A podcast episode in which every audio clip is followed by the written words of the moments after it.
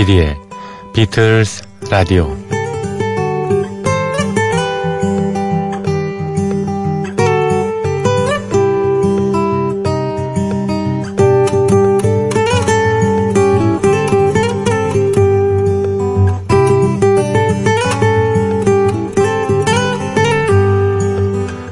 여러분 안녕하십니까? MBC FM 4U 조피디의 비틀즈 라디오 진행을 맡고 있는 MBC의 간판 주자 프로듀서 조정선입니다.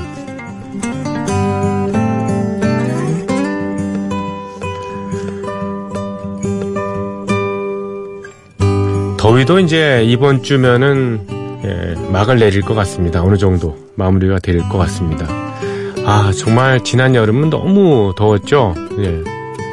사상 초유의 무더위 때문에 많이들 고생하셨고 앞으로 내년에도 이렇고 뭐그 후년에도 이렇고 죽을 때까지 계속 여름이 이렇게 덥다면 이민 가는 거 이민 가야 되는 거 아닌가 이렇게 에, 우스갯소리로 하시는 분도 계십니다만 그래도 뭐 사계절이 뚜렷한 우리나라입니다. 더위가 암만 길어봐야 예, 한달 남짓 좀 길으면 한 달 반 이렇게 그걸로 마무리를 지시죠. 예. 극기 훈련 네, 잘하셨으니까 예. 가을 멋진 날씨가 기다리고 있을 겁니다. 저희 조피디 비틀스 라디오는 여름 특집이 아직까지 끝나지 않고 있습니다. 휴가철이 점점 마무리되고 어, 아이들도 방학을 다 어, 끝낸 상태입니다만 네. 특강은 계속되고 있습니다. 비틀스에 관한 특강은요. 어, 여름방학 때 그 미진한 과목 하나 확실하게 정리해두면은 2학기가 편하고 예, 20대까지 아주 편하게 지낼 수 있습니다. 마찬가지입니다. 저희 비틀즈 라디오가 어떤 과목이라고 생각하신다면 이렇게 집중적으로 비틀즈에 관한 노래들을 좀 어, 여러 번 여러 버전으로 접하시고 예, 좀 많은 비틀즈에 관한 상식을 많이 예, 예, 품에 안으셨으면 하는 생각이네요. 저도 많이 배우고 있습니다. 자, 비틀즈 여름 특집, 비틀즈 라디오, 비틀즈 전곡 도전, Reloaded 또는 Reprise입니다. 오늘 29번째 곡은요, Everybody's got something to hide, except me and my monkey. 비틀즈 음악 중에서는 가장 제목이 긴 곡입니다. Everybody's got something to hide, except me and my monkey. 모두가 뭔가 감추고 있다니까 나와 내 원숭이 둘만 빼놓고 말이야. 먼저 오리지널 곡 들으실까요?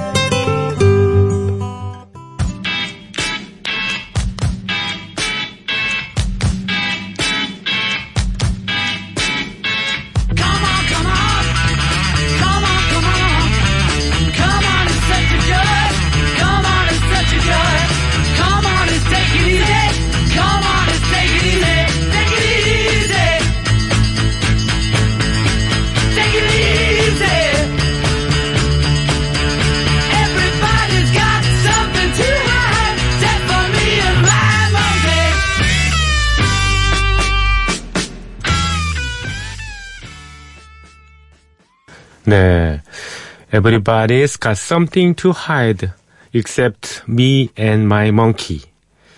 말씀드렸다시피 비틀즈 노래 중에서 가장 제목이 긴 곡입니다. 모두가 뭔가 감추고 있다니까. 나와 내 원숭이한테만 빼놓고 말이야. 어, 존 레논이 가사와 멜로디를 다 쓴 이 곡은 제목에서 느껴지듯이 에, 존 레논 자신이 어떤 피해 의식을 담은 내용으로 여겨집니다. 여기서 내 원숭이 바로 에, 레논의 새로운 여자친구인 오노요코 말하죠. 존 레논은 전위 예술가인 오노요코를 처음 만난 게요. 1966년 11월에 런던의 인디카 갤러리에서였다고 합니다.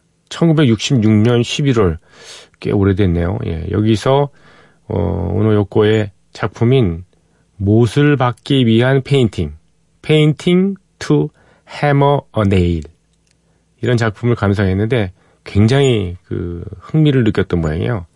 많은 사람들이 예, 오노요코를 두고서 비틀즈를 해체시킨 마녀 신시아 레논과의 부부 관계를 파타시, 파탄시킨 가정, 예, 뭐, 파괴범은 아니고 가정 파탄 예, 범으로 여기고 있습니다만은 예, 사실 음, 오노 요코는 아방가르드 미술계에서는 꽤 알아주는 인물이었죠. 1950년대에 그 플럭서스 운동에 관여를 했는데 그러고 보면 같은 예술가 집단에서 활동하던 백남준 씨와도 인연이 있었던 거죠. 한마디로 뭐 사짜로 치부할 수 없는 아티스트임에는 틀림없는 것 같습니다. 두 번의 결혼 경력이 있고 아이까지 출산했고 무엇보다도 존 레논보다 나이가 7살 연상이라는 사실. 그보다는 더 뭐 일반 기준으로는 그렇게 뭐 썩 그 어떤 미인의 그 범주에 들지를 않는 것 같은 뭐 그런 거라서 더 오해를 샀는지도 모르겠습니다. 어쨌거나 비틀즈 활동 활동 말기에 그 존 레논이 오노요코에게 빠져들면 빠져들수록 비틀즈의 팬, 매스컴, 그를 아끼는 주변인들이 느끼는 반감 또한 비례하면서 예, 커져갔습니다. 그러니까 이 둘은 어느새 고립무원, 자기 편이 없어진 거죠. 이때 이제 이놈들아 하면서 존 레논이 쓴 곡이 바로 Everybody's Got Something to Hide Except Me and My Monkey 이 곡입니다. 왜 너희들끼리 우리 일 가지고 수군대는 거야? 뭐 일종의 반격이죠. 어, 존 레논의 회상에 따르면요. 행복해하는 우리들 말고 모두 편집증 환자처럼 보이더라. 그래서 이 곡을 썼다. 이렇게 얘기를 하고 있습니다.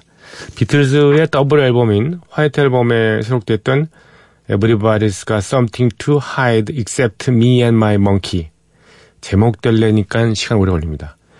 어, 그래도 다른 멤버들은 그 세션 연주만큼은 확실히 도와주면서 곡을 완성시키는 데 기여했습니다. 두 가지만 더 덧붙이면요. 당초에 제목이요. 네. 가사의 첫 부분인 그 come on 이게 예, 타이틀이 될 뻔했다고 하네요. 음, 그랬으면 참 소개하기 편했을 텐데. 존 레논입니다. 예. come on. 비틀즈입니다. 화이트 앨범 중에서 come on 이렇게 얘기하면 아주 편했을 텐데. 에, 마지막으로 존 레논은 이 노래를 흑인 블루스의 거장이죠. 패츠 도미노가 리메이크를 해서 음반으로 내준 것에 대해서 큰 감사를 표했습니다. 먼저 한번 들려주, 드린 적이 있었죠? 한번 저 어떻게 불렀는가 느낌을 한번 전달 받아보세요.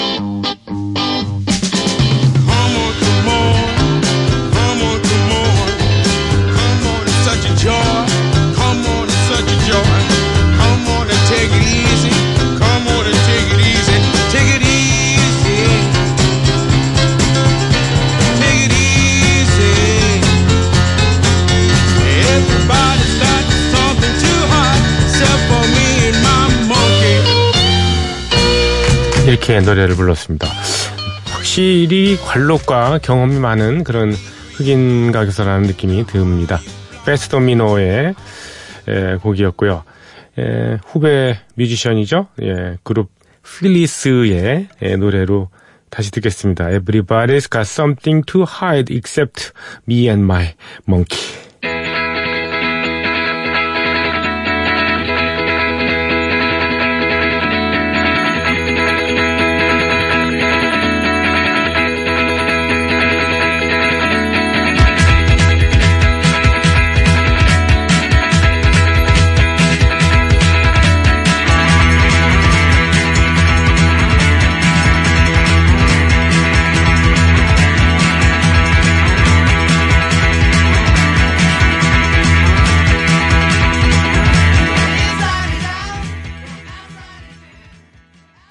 그룹 The Feelies의 예, 리메이크곡으로 띄워드렸습니다. Everybody's got something to hide except me and my monkey. 네, Feelies였습니다. 조피디의 비틀즈 라디오 예, 여름 특집 비틀즈 전곡 도전 아, reloaded 또는 reprise입니다. 예. 서른 번째 곡은요, a Northern Song입니다. 그건 Northern Song일 뿐이야. 곡은 조지 해리슨 작품이고요. 조지 해리슨의 작품이니까 어, 그의 리드 보컬입니다. 1967년 2월 13일과 2월 14일 애비로드 스튜디오에서 녹음됐어요. 당시 비틀즈는 영화 사운드트랙인 Yellow Submarine에 수록될 노래들을 레코딩했고 완성 단계에 있었죠. 그런데 영화의 프로듀서가 아무래도 한 곡이 더 필요하니까 빨리 써달라고 의뢰를 했다네요. 마음씨 착한 조지 해리슨이 그 책임을 맡게 됐던 거죠.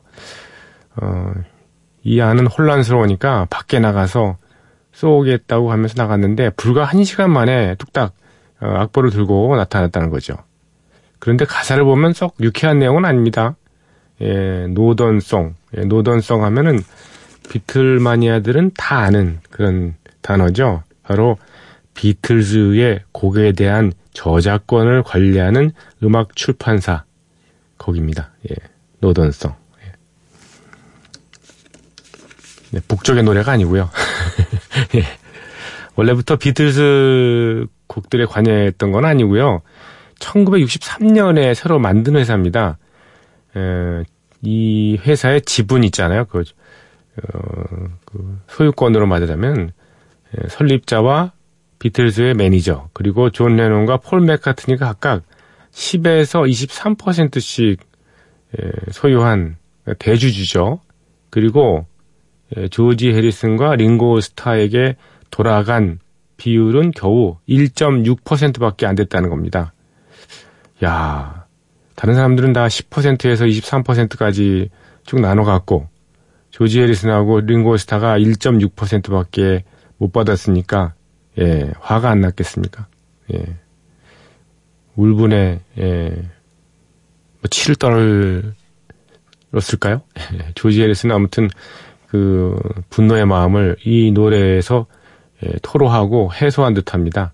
그러니까 뭐 재주는 곰이 부리고 돈은 Northern Song이 다 갖는다. 뭐 그런 뉘앙스입니다. 이후에 조지 해리슨은 자신의 저작권을 관리하는 회사를 출판사를 따로 만듭니다. 바로 그게 Harrisongs예요. Harrisongs. 자기 이름 넣어가지고요. Only a Northern Song을 두고 혹자는 비슷한 시기에 녹음했던 비틀스의 최고 명반인 Sgt. Pepper's Lonely Hearts Club Band에 수록하기는 좀 1%가 아쉬운 그런 곡이었다고 그러죠. 하지만 음악적으로는 아주 훌륭하다는 게 저 개인적인 생각이에요. 에, 쓰인 악기만 해도 퍽 다양하죠. 조지 해리슨은 특이하게 이 노래 Only a Northern Song에서 기타를 잡지 않았어요. 오르간과 어, 각종 테이프 효과를 넣었습니다. 존 레논 역시나 기타가 아니라 Hammond 오르간을 연주를 했죠. 폴 맥카트니가 베이스 외에도 특이하게 이 곡에서 트럼펫을 불렀어요. 그 외에도 하모니카 소리도 분위기를 돋궜습니다. 조지 해리슨의 시니컬한 어, 이 음악에 대한 뒷얘기는 이렇습니다. 영국 북부 성스러운 도시 리버풀이라는 곳이 있었어. 거기가 얼마나 웃기는 곳이냐 하면은 어, 작곡자인 내가 곡을 써도 판권은 노던송이라는 곳에서 소유하고 휘두르는 거야 권리를. 어. 그리고 노던성은 그렇게 얘기해. 니게 아니야. 네, 얼마나 화가 났으면 이렇게 재미있는 내용을 담았을까요? 자, 비틀스입니다. Only a Northern Song.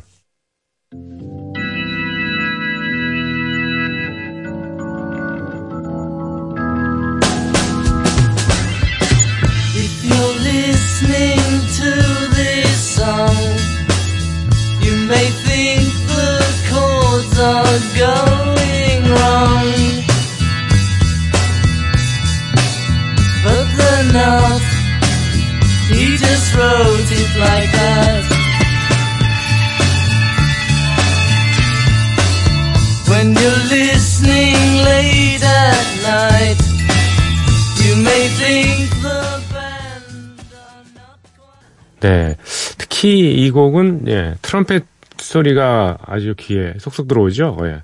폴 맥카트니가 트럼펫도 잘 부네요. 예. 물론 뭐 단순한 멜로디라 가지고 바로바로바로바로 이거만 계속 하는 거니까 예, 그렇게 예, 고난도의 예, 기술이 필요한 건 아니었습니다만은 그래도요. 예, 폴 맥카트니의 예, 트럼펫 연주가 특히 돋보였던 예, 그런 곡입니다. 사운드도 꽉 차고 멋있는 곡인데 예, 예, Sgt. Pepper's Lonely Hearts Club Band에 예, 들어갈 뻔했던 그런 레파토리 Only a 예, Northern Song. 네. 스페인 그룹이 있습니다. Niebla. Niebla라는 건 스페인어로 안개, 박무, 예. 옅은 안개를 뜻하는 말이라고 합니다. 예, 그렇죠. 예, 미스트 혹은 fog라는 그 영어 단어를 스페인어로 Niebla라고 하는데요. 스페인의 에, 나름대로 인기 있는 그룹인 것 같습니다. 이 곡을 리메이크를 했는데 한번 들어보시죠.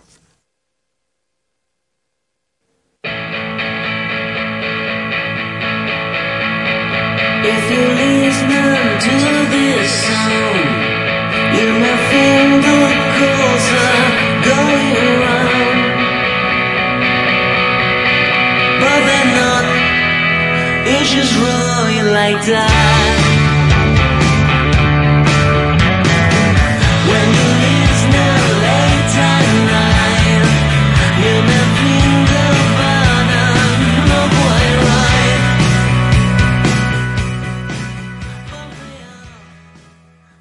아주 정갈한 사운드를 보여주고 있습니다.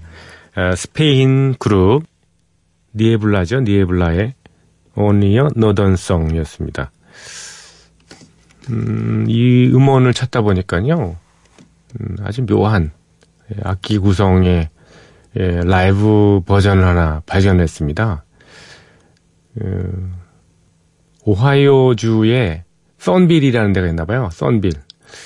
예, 거기에서 1년에 두 번씩 뭐랄까요, 이 저, 예, 어쿠스틱 음악 페스티벌이 열리는 모양입니다. 근데, 예, 제가 이 아티스트의 이름들을 쭉 이렇게 검색을 해봤더니 이렇게 아는 사람들이 별로 없어요. 예. 예, 주로 그 어쿠스틱 악기들, 뭐, 어쿠스틱 기타하고, 뭐, 벤조라든가 베이스. 베이스는 뭐 더블 베이스죠. 콘트라 베이스 같은 거. 어, 이런 어쿠스틱 악기들, 또는 분원 악기들, 예.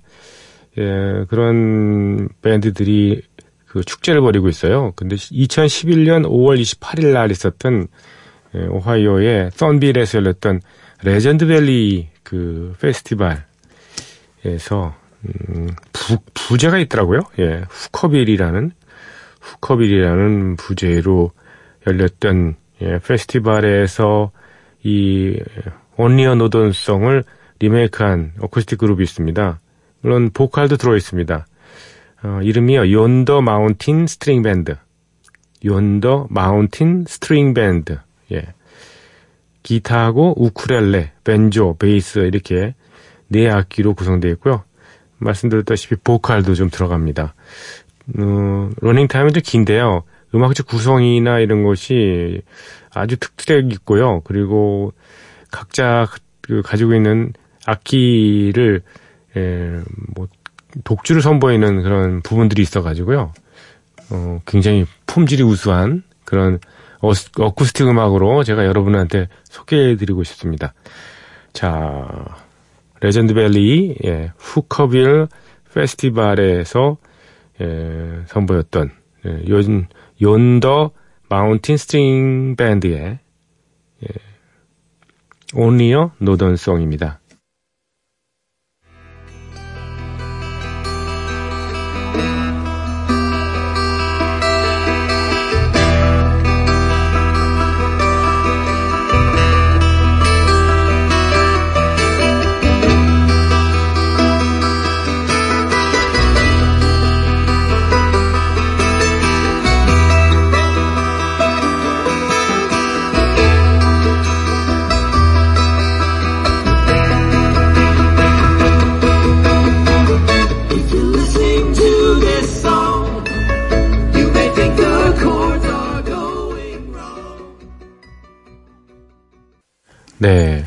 나름 화려한 예, 개인기, 예, 벤조 그리고 우쿠렐레, 기타, 어, 콘트라베이스 이렇게 네 악기로 구성되어 있던 예, 온리어 노던송 조지 해리슨 작곡의 곡을 예, 이것도 뭐 칸츄리겠죠. 일종의 칸츄리 버전으로 어, 라이브 실황으로 들으셨습니다. 오하이오 주의 쏜빌이라는 데서 2011년 5월 28일 있었던 어, Legend Valley Hookahville 이 콘서트 실황에서 들려드렸습니다.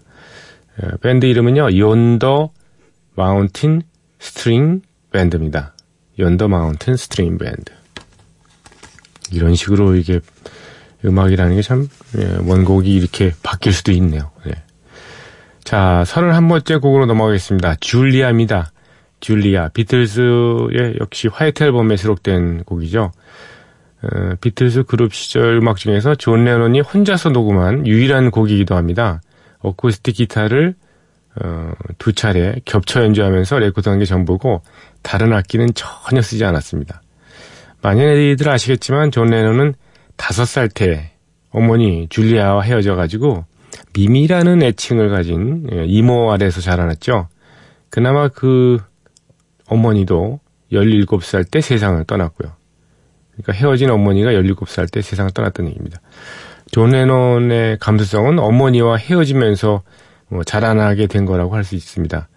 예, 세상에 대한 뭐 불만, 원한 따위가 뭐 창작의 원천이 됐으니까 이것도 일종의 아이러니가 아닐 수 없습니다. 사람은 누구나 평범하고 행복한 삶을 추구하지만 이런 밋밋한 삶 속에는 위대한 예술이 자라날 자양분이 없는 뭐 그런지도 모르겠습니다. 어쨌거나 존 레논의 어머니에 대한 그리움은 어, 희대의 명곡의 밑천이 됐고요. 줄리아 같은 곡도 나오게 된 거죠. 이 노래 가사는 존 레논이 썼지만 그 일부분은 레바논 출신의 시인인 카릴 지브란의 작품에서 따오거나 당시 여자친구였던 오노 요코의 그 표현에도 어, 몇 개 예, 비로운 게 있습니다. 카릴 지브란의 시에서 따온 부분은요. 어, 줄리아의 줄리아 시셸 아이즈 이 부분입니다. 줄리아 조가비의 눈. 예. 예. 이 부분이라고 하네요. 음. 또 Ocean child calls me 그러니까 태, 대양의 아이 나를 부른다. 이 부분은 오노요코가 존 레논에게 편지를 썼을 때 맨 마지막 구절에 쓴 소위 결구의 표현이라고 합니다. 네. 대양의 아이, 나를 부른다. 오노요코라는 그 한자 이름이요, 양자잖아요, 양자. 예, 대양 양자에다가 어, 아들 자자 해가지고 예. 사실 뭐 대양의 딸, 대양의 아이였으니까 자기 이름을 영어로 쓴 겁니다. Ocean child가 양자, 요코 이거잖아요.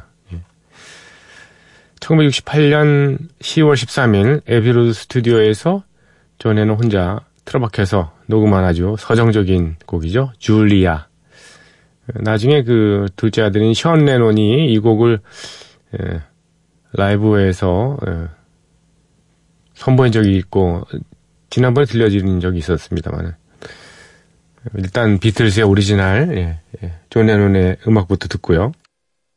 Half of what I say is meaningless. But I say it just to reach you, Julia.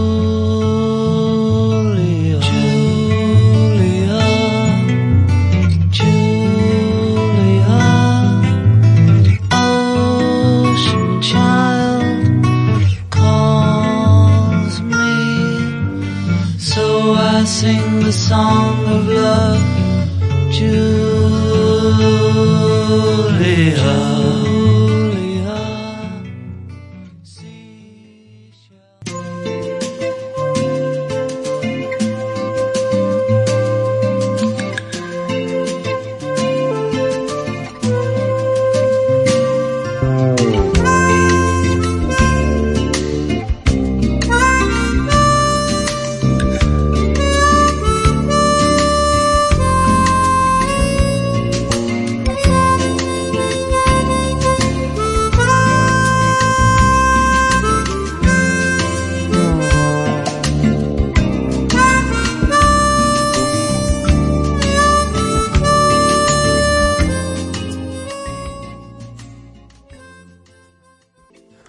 하모니카 연주로 들으셨습니다. 윌리엄 갤리슨입니다. 윌리엄 갤리슨.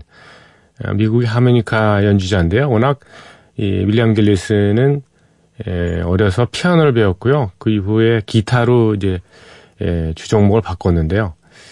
버클리 음대에 들어가면서 예, 보스턴의 버클리 음대에 들어가면서 하모니카로 바꿨대요. 그래서 왜 하모니카로 바꿨냐 물어봤더니 예, 버클리에는 100만 명의 기타리스트가 있는데 나는 그 중에서 한 명일 뿐이다.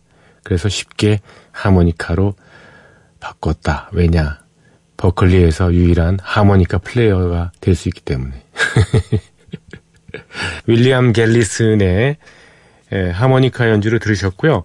어, 존 레논의 예, 여성들 뮤지션, 여성 뮤지션들만 이루어진 예, 존 레논을 위한 tribute 앨범이 있습니다. 그 앨범에 수록되어 있는 예, 뮤지션 이름이 이 BV예요. Vie는 저 프랑스 말로 어, 인생이라는 뜻이잖아요. 근데 BV라는 예, 뮤지션의 예, 줄리아 예.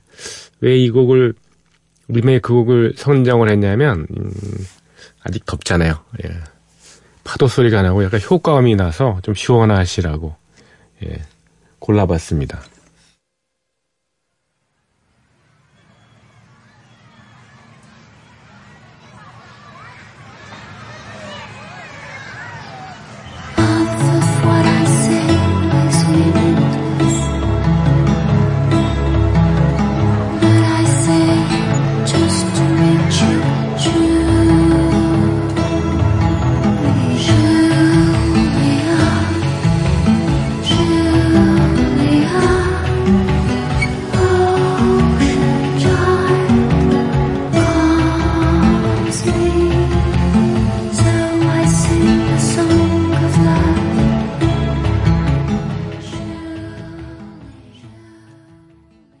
파도 소리라기보다는 해변 느낌이네요. 예. 효과음을 좀 쓴 것 같습니다. 줄리아 예, 31번째 곡 넘어가고요. 32번째 곡으로 예, 급히 예, 방향을 틀었습니다. It's Only Love. 그건 단지 사랑일 뿐. 어, It's Only Love입니다. 비틀즈의 존 레논은 냉소적이기로 유명하지만 스스로 가끔은 야박한 평가를 내리는 사람이었습니다. 스스로에게도요. 그래서 자기가 만든 작품을 꽤 자주 혐오하거나 뭐 쓰레기 취급을 하기도 했었죠. 그런 노래가 바로 지금 소개해드릴 It's Only Love입니다. 존 레논과 폴 맥카트니는 특히 비틀즈 초창기에 바빴잖아요. 음반 레코딩에다가 뭐 공연, 영화, 방송, PR 눈코 뜰 수 없었지만 에, 거기에 데뷔 후 몇 년 후부터인가요?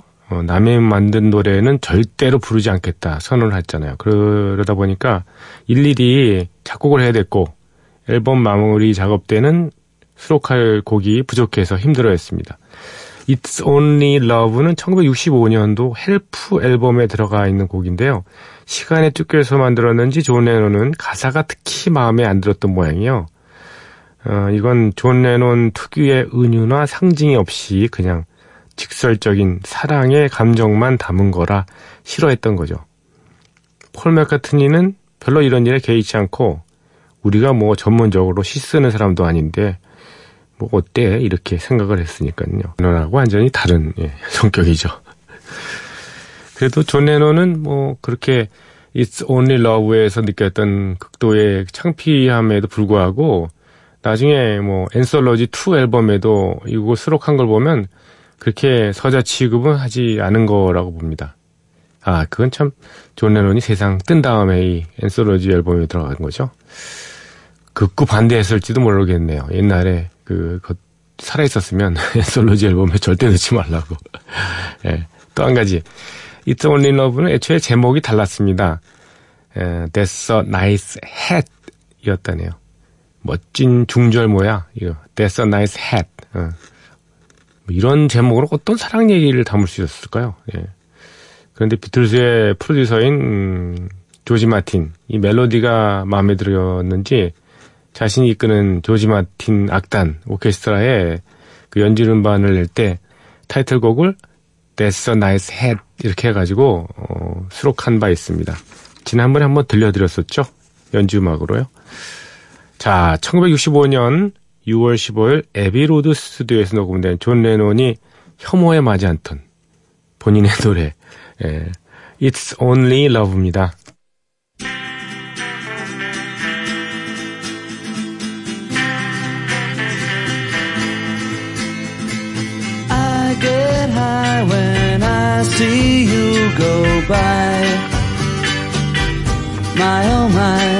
When you sigh, my my inside just flies. Butterflies, why am I so shy when I'm beside you? It's only love, and that is all. Why should I feel the way I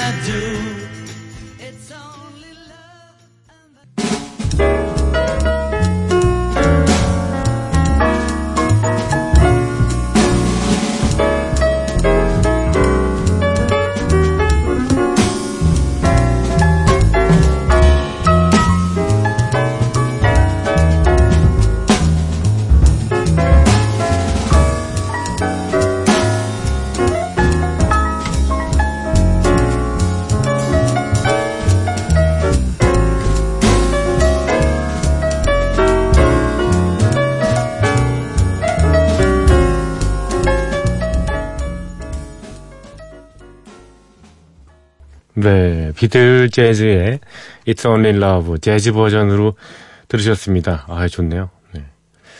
자, 시간 얼마 남지 않았습니다만 게리 US 본드의 It's Only Love 들으시면서 막 작별합니다. 여러분 들어주셔서 감사드리고요. 내일 이 시간 다시 뵙겠습니다. 조피디의 비틀스 라디오였습니다.